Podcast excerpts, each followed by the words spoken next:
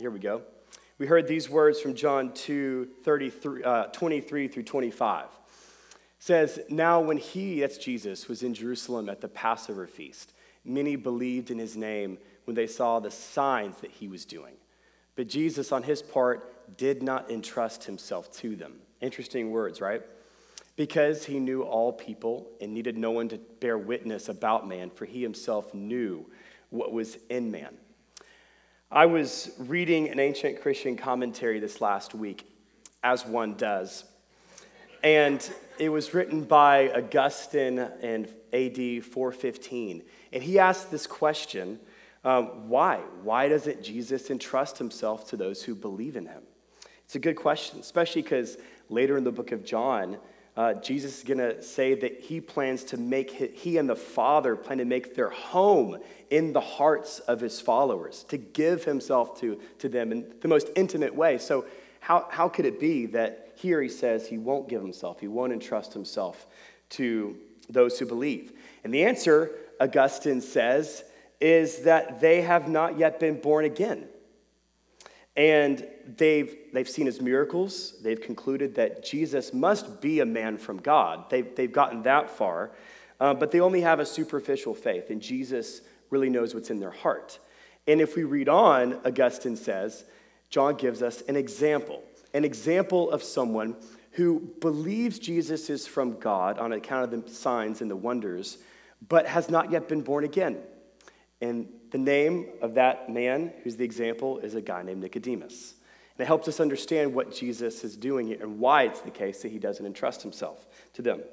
So we read in John chapter 3, um, verse 1 and 2 Now there was a man of the Pharisees named Nicodemus, a ruler of the Jews. This man came to Jesus by night and said to him, Rabbi, we know that you're a teacher come from God, for no one can do these signs, like we just talked about unless God is with him. So that's what Nicodemus says to Jesus, but Jesus says this to Nicodemus Truly, truly, I say to you, unless one is born again, he cannot see the kingdom of God. Nicodemus said to him, How can a man be born again when he is old? Can he enter a second time into his mother's womb and be born? Jesus answered, Truly, truly, I say to you, unless one is born of water and the Spirit, he cannot enter the kingdom of God. That which is born of flesh is flesh, and that which is born of spirit is spirit. Do not marvel that I said to you, You must be born again. The wind blows where it wishes, and you hear its sound, but you do not know where it comes from or where it goes. So it is with everyone who is born of the Spirit. 1,300 years before this conversation with Jesus and Nicodemus, the people of Israel, the children of Israel, are in the wilderness. They've been delivered out of the Exodus, out of Egypt. And we come to this point of the story around Numbers chapter 20, and things are at an all time low. The faithlessness of the people are just on display. And this, the senior leadership is beginning to die off. Miriam has just died. The people of Israel they come to Moses and they say, Why did you even take us out of Egypt? We wish we were there. We're just going to die of thirst here in the wilderness. And they're just getting ready to be done with Moses and Aaron. And, and Moses goes to God and says, God, what do I do? What do I do with these people? What do I do for them? And God says, Take your staff and go to this rock over here, speak to it, and water is going to pour forth out of the rock.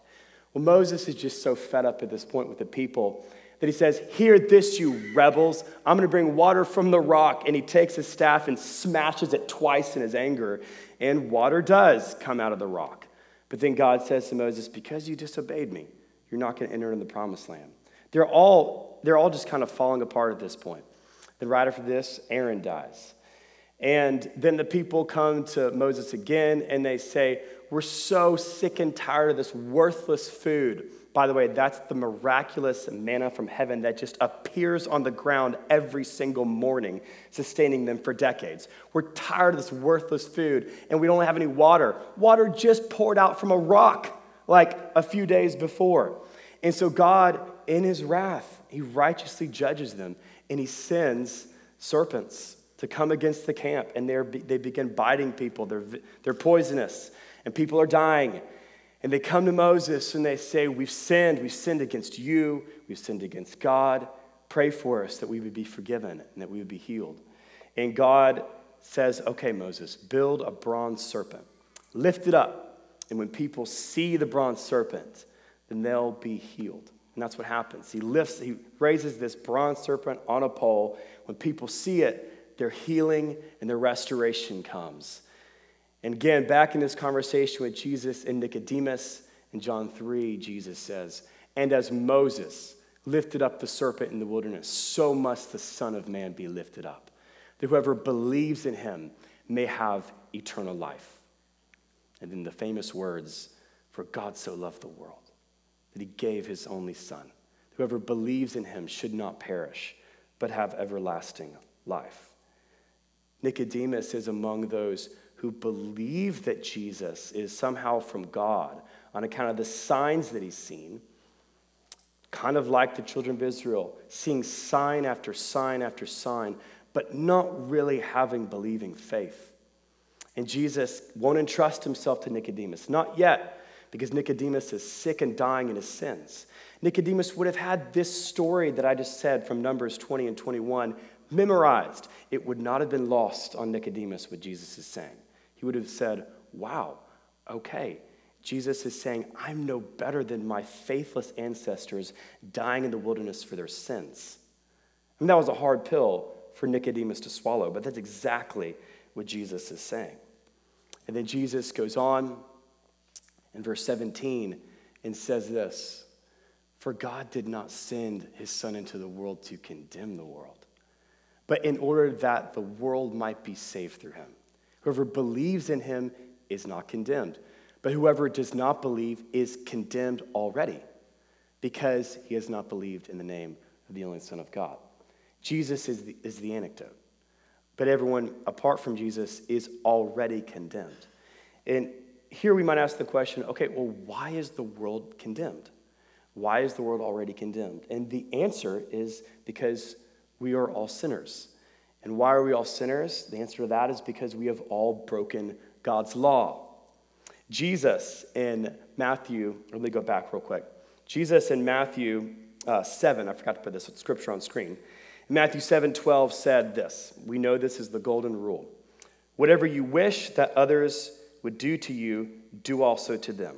For this is the law and the prophets. Now, when Jesus summarized the law and the prophets, he did so with the first great commandment to love the Lord your God with all your heart, all your soul, all your mind, and all your strength. And then he said the second is like it, right? Leviticus 19 18, to love your neighbor as yourself. And Jesus said, loving your neighbor as yourself, that's basically what the law is talking about. The Apostle Paul says the same thing. That's a summary of the law. James says the same thing. Loving, other, loving your neighbors yourself, that's what the law is getting at.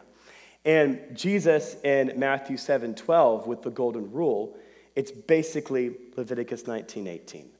If you do unto others what you would have them do unto you, that's loving your neighbor as yourself. And Jesus says, doing unto others as you would have them do unto you, Matthew 7 12, and again, Luke 6 31, that's literally what the law is about. That's what the prophets are trying to say. And all the moral commands of the law and all the moral commands of the prophets, what is Isaiah getting at? What's Jeremiah getting at? What's Moses getting at? They're trying to call us to be a people who treat others as we want them to treat us. That's a summary of the law. But guess what? That summary of the law, it's not a, technically original to Jesus. So we read in the, um, in the Old Testament Apocrypha, the book of Tobit. The Old Testament Apocrypha, we read, Never do to another what you do not want done to yourself. It's the golden rule, just expressed in the negative. Jesus says, Do unto others what you'd wish them to do to you. That's the law, that's the prophets. In Tobit 4:16, it's Never do to others what you would not want them to do to you. Now, we might say, okay, well, that's, that makes sense. You know, by the way, the vast majority of Christians on the globe think Tobit is scripture. So, as Protestants, we're in the minority position who don't think this is scripture. All that to say, you, we might go, okay, well, yeah, of course, this, this revelation would be found in the people of God in the second century BC. We'd expect that. Well, guess what? The golden rule isn't limited to the people of God. Plato said, I can do to others what I would like them to do to me. In the fourth century BC, the Chinese philosopher Confucius said, Do not do to others what you would not like yourself. In the Buddhist scriptures, we read, Whatever is disagreeable to yourself, do not do to others. All of this is the golden rule, right? In the Jain scriptures, we read, A man should go about treating all creatures in the world as he himself would be treated. In the Hindu scriptures, we read, One should never do to another which one regards as harmful to one own self. And what's fascinating about this one is not only did they have the golden rule, but they do the very thing Jesus does. It says, This, in brief, is the rule of Dharma. So, in the same way that Jesus summarizes the moral instruction of the law and the prophets by the golden rule, the Hindus summarized the, the moral code of their religion as the golden rule. In Judaism, in the Jewish Talmud, it says, what is hateful to yourself, do not do to your fellow man. Again, that is the whole of the Torah, of the law. Judaism does, agrees with Jesus. That is the summary of the moral code of God to do unto others as you'd have them do unto you. Zoroastrianism, the ancient Persian religion, says that nature is only good when it shall not do to another whatever is not good for its own self. Taoism in China says that the good man will regard others' gains as if they were his own and their losses in the same way. And in the Hadith of Islam, words attributed to Muhammad, we read this No man is a true believer unless he desires for his brother that which he desires for himself. And if you talk to the average secular person walking down the street, the average secular humanist, um, what is their code of ethics, most often you'll hear something to the effect of, I just try to follow the golden rule. That's what I'm trying to do. I'm just, I just try to follow the golden rule. Now, I don't know if you're feeling a little shell shocked by this. Um, you know, you might hear all this and think, oh no, after hearing all this, that Jesus' summary of the moral life is found in other religions. It feels like Jesus' moral teaching isn't the unique revelation that I thought it was. Well, let's read Romans 2. Romans 2:14 says, "When Gentiles who do not have the law by nature do what the law requires, they are a law to themselves, even though they do not have the law." Goes on to say this, "They show that the work of the law is written on their hearts, while their conscience also bears witness, and their conflicting thoughts accuse or even excuse them on that day when, according to my gospel, God judges the secrets of men by Jesus Christ. So if someone came to Paul and said, Oh no, Paul, like, what are we supposed to do with the fact that the moral teachings of Christ are found in other religions? Paul would say, And? I feel like you're trying to make a point here, so I'll let you continue. Paul would say, Oh, that's exactly what I'd expect to find. And in fact, it'd be, it'd be weird if that wasn't the case because God's taken the moral law and He's put it on the hearts of humanity. Humanity knows that we ought to treat others as we would want to be treated. And that's why it's exhibited in all the faith traditions of the world. This is important for us to remember. And the golden rule isn't the only point of agreement that biblical ethics finds with other moral codes across the world. If you look at the last six of the Ten Commandments, they'll find agreement in most faith traditions across the world. Muslims agree with us that abortion is wrong and marriage should be between a man and a woman.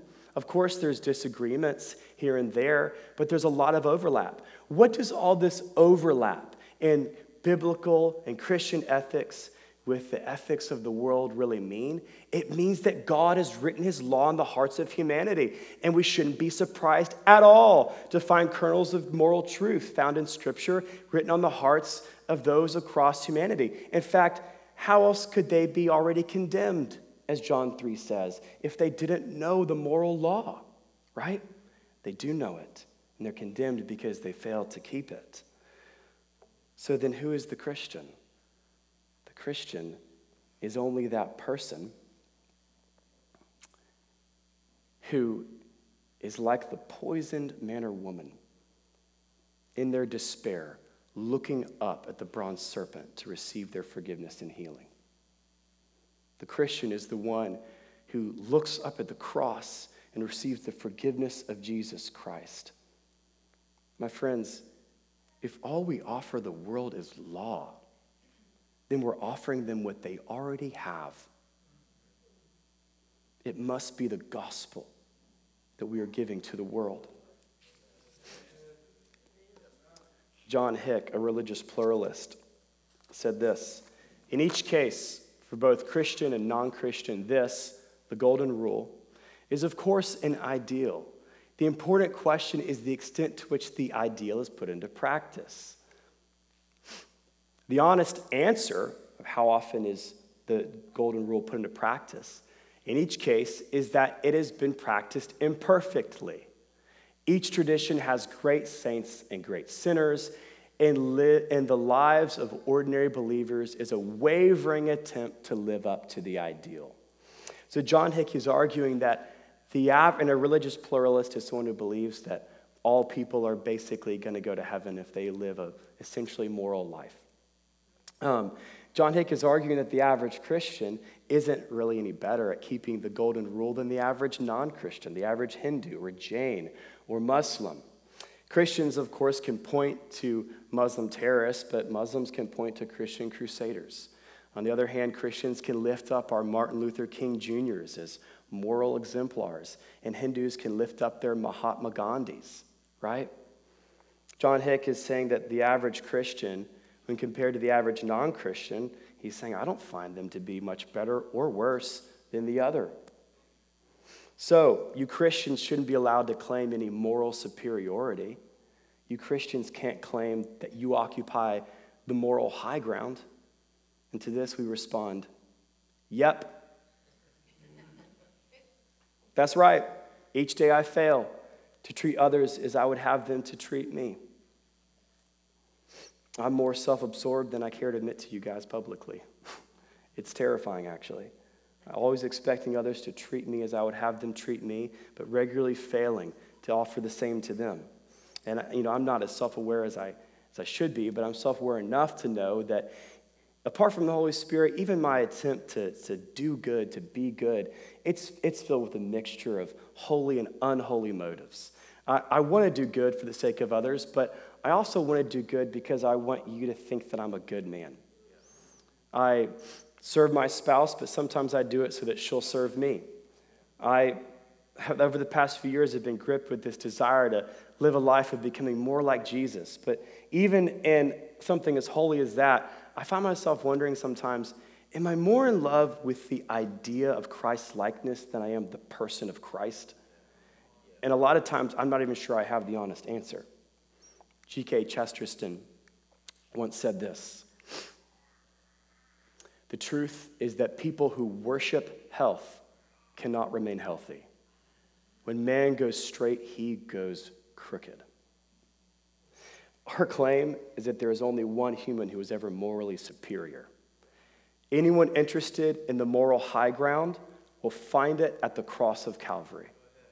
There we see the Son of God bleeding, giving his life as a ransom for many, the innocent for the guilty, the healthy for the sick,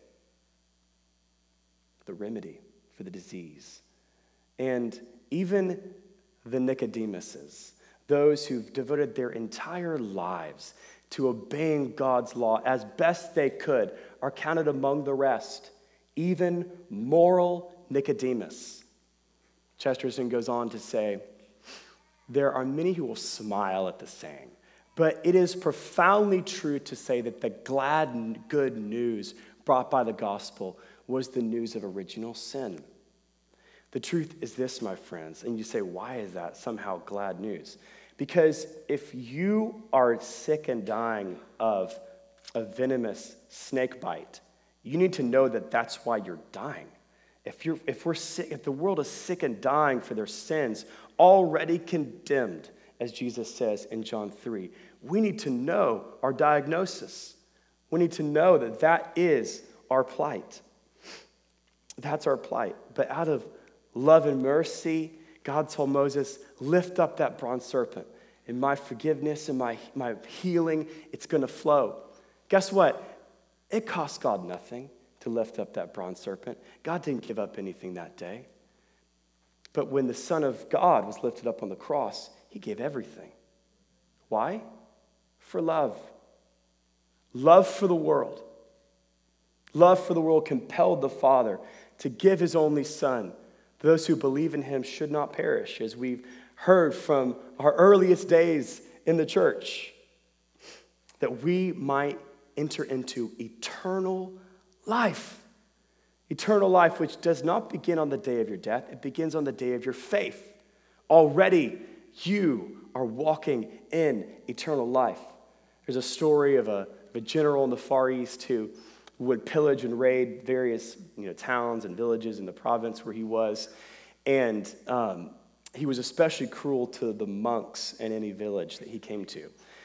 And so, after a, a raid was over, um, the, one of his lieutenants came to him and said, Everyone fled the town before, before we arrived, except for one monk who stayed in the monastery and continued about his daily rhythms of prayer and work. The general was furious and said, Bring him to me now. And they dragged this monk to the general's tent. He said, Do you not know who I am? I'm the one who can run you through with a sword and not even think about it. The monk said, Do you not know who I am? I'm the one who can let you run you through with the sword and not even think about it.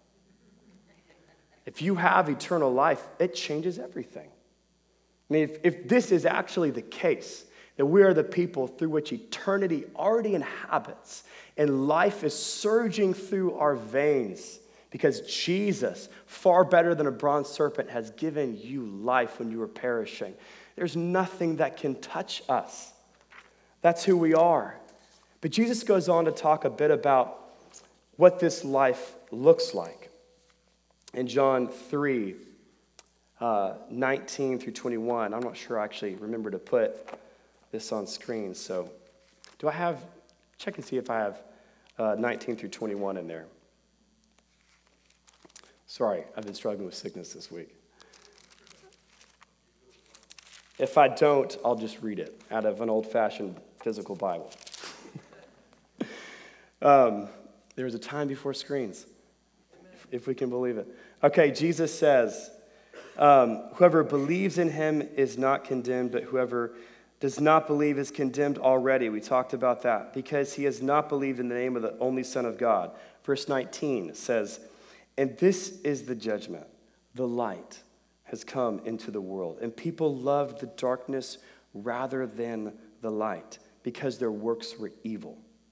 For everyone who does wicked things hates the light and does not come to the light, lest his works be exposed. Whoever does what is true comes to the light, so that it might be clearly seen that his works have been carried out in God. Uh, Scott last year shared an article with me about he listed three uh, ways, three reasons that people leave faith in Christ, and I think these are also three reasons that people don't come to faith in Christ. And the first was because of morality, not wanting to repent, not wanting your deeds to be exposed. The second was um, basically issues with the institutional church for whatever reason. Um, and the other was um, hurdles, intellectual hurdles to faith. And it's that first one that Jesus is talking about here that people don't come to light sometimes because they just don't want to repent. They don't want their deeds to be exposed. Um, last year, I was having coffee with a guy, and um, he was sitting across from me, and he was excited about Jesus, genuinely excited about Jesus, and had discovered um, just how beautiful the, the person of Christ was, and he, I, he, he was captured by it. It was genuine. And, but as we were talking, I, I began to sense, I, don't, I wonder if this guy has ever actually surrendered his life to Christ. So I, I asked him, man, have you ever surrendered your life to Christ? And he said, no, I don't, I don't think I've ever surrendered my life to Christ. I said, okay. He said, I think I'm afraid of what that might mean. And I said, Well, tell me, tell me what, you, what you mean by that. And he said, You know, there's just so many beautiful things in the world. And I'm afraid if I surrender my life to Christ, then I'd have to give up experiencing all those beautiful things. And I said, Like what? And he said, Well, women. um, he said, Man, there's just, there's nothing like experiencing a new woman, her personality, um, sleeping with her, and experiencing that, that, that intimacy and that connection, and then finding someone else to experience that with. And I said, I hear you. Well, in the Old Testament, there is a word for holy. And a lot of people think that the word is kadosh. A lot of people think that the opposite of the word holy is maybe the word wicked or something like that. And I said, that's not true. The opposite of the word holy in the Old Testament is the word common. So you might have two candlesticks, I said. And one, they're the exact candlestick. One candlestick is in an ancient Israelite's living room, it's a common candlestick. The other candlestick that looks exactly the same is in the tabernacle. That's a holy candlestick. It's set apart for sacred use, it's set apart for God's purposes on the earth. My friend, you are called to a holy life. You were called to a life that is set apart for sacred use, to be a part of the plans and purposes of the divine on planet Earth. Guys, the call to live, actually, let me finish the story. He was so overcome that his body started seizing and shaking under the power and the presence of God. He looked at me and he said, I'm tingling all over. I said, let's, let's go sit in the car and see what the Holy Spirit wants to do. And he just sat in the car, overcome by the presence and power of God. And he said, That's the life I want. Guys, the call to a holy life, it should be compelling. Do you really want to live a worldly life? How common. How boring. I mean, you know who, who's a great vision caster? Jesus. Jesus said, if your eye is healthy, your whole body is full of light. Our problem is we think the world has more to offer us than Jesus. Our problem is we really do think that the way of Jesus is boring and predictable. Nicodemus, Jesus said, the Spirit blows where it wishes. You hear it sound, but you don't know where it's going next or where it came from. So it is with anyone born of the Spirit. Guys, the Holy Spirit isn't predictable. You can't prescribe what He's going to do next. Those born of the Spirit hear the sounds of the Spirit's activity. I've heard the sounds of the Spirit's activity this year, blowing through lives and restoring marriages that had no hope. We hear the sounds of the Spirit's activity and we rejoice, don't we? So it is with anyone born of the Spirit. The adventure awaits the one born of the Spirit. That's not Christian hype. That's Jesus saying, This is the life that is exciting. This is the life that's not predictable. That's the life on offer for the one born of the Holy Spirit. We, you and I need someone to cast a higher vision for us. Look no further. It's Jesus. And Jesus, you receive your healing. And Jesus, you receive eternal life. And that's not just a ticket to heaven. It's a form of life, as Jesus says in John 3 19 through 21, where you get to come out of the shadows. And you don't have to be afraid that your works might be exposed. You get to live in the full light of God's grace every day, that your works might be seen as clearly carried out in God. I mean, that's freedom. That is freedom. uh, Pastor R.C. Sproul was once asked by a friend, um, What's the big idea of the Christian life. He was asking, what's the ultimate goal of the Christian life? And Pastor Sproul said, to answer this question, he fell back on an old Latin term. He said, the big idea of the Christian life is coram deo. Coram deo is the ultimate goal of the Christian life. And the coram deo means this the phrase literally refers to something that takes place in the presence of or before the face of God. To live coram deo is to live one's entire life in the presence of God, under the authority of God, and to the glory of God. I don't have it on screen, but let me read it again. For everyone who does wicked things hates the light and does not come to the light, lest his work should be exposed. But whoever does what is true comes to the light, so that it might be clearly seen that his works have been carried out in God. This is the life that Jesus is offering in John 3 20 and 21 to live coram deo. When you place your faith in the death of Jesus Christ on your behalf, He atones for your sin, for your guilt, and He, he invites you to live every day in the full light of God's grace. I mean, you get to live life with a clear conscience. That's incredible news that many Christians haven't bought into. Will you be perfect? No, you won't. But Jesus lived the perfect life that you should have lived and he died the guilty death that you should have died. Will you do unto others as you would have them do unto you all the time? No, you won't. But we're learning to do what is true. As Jesus says in John 3:21. Coram Deo is what Adam and Eve had. And Coram Deo is what Adam and Eve lost the moment they ate the forbidden fruit. Remember in that story? What happens when they hear God coming? What do they do? They hide. They hide. In Christ, God is drawing you back, drawing me back into a life lived before his eyes. I mean, that's really good news. And then you get to live every day with your works clearly seen, carried out in God. No more hiding. That's how saved you are. No more condemnation.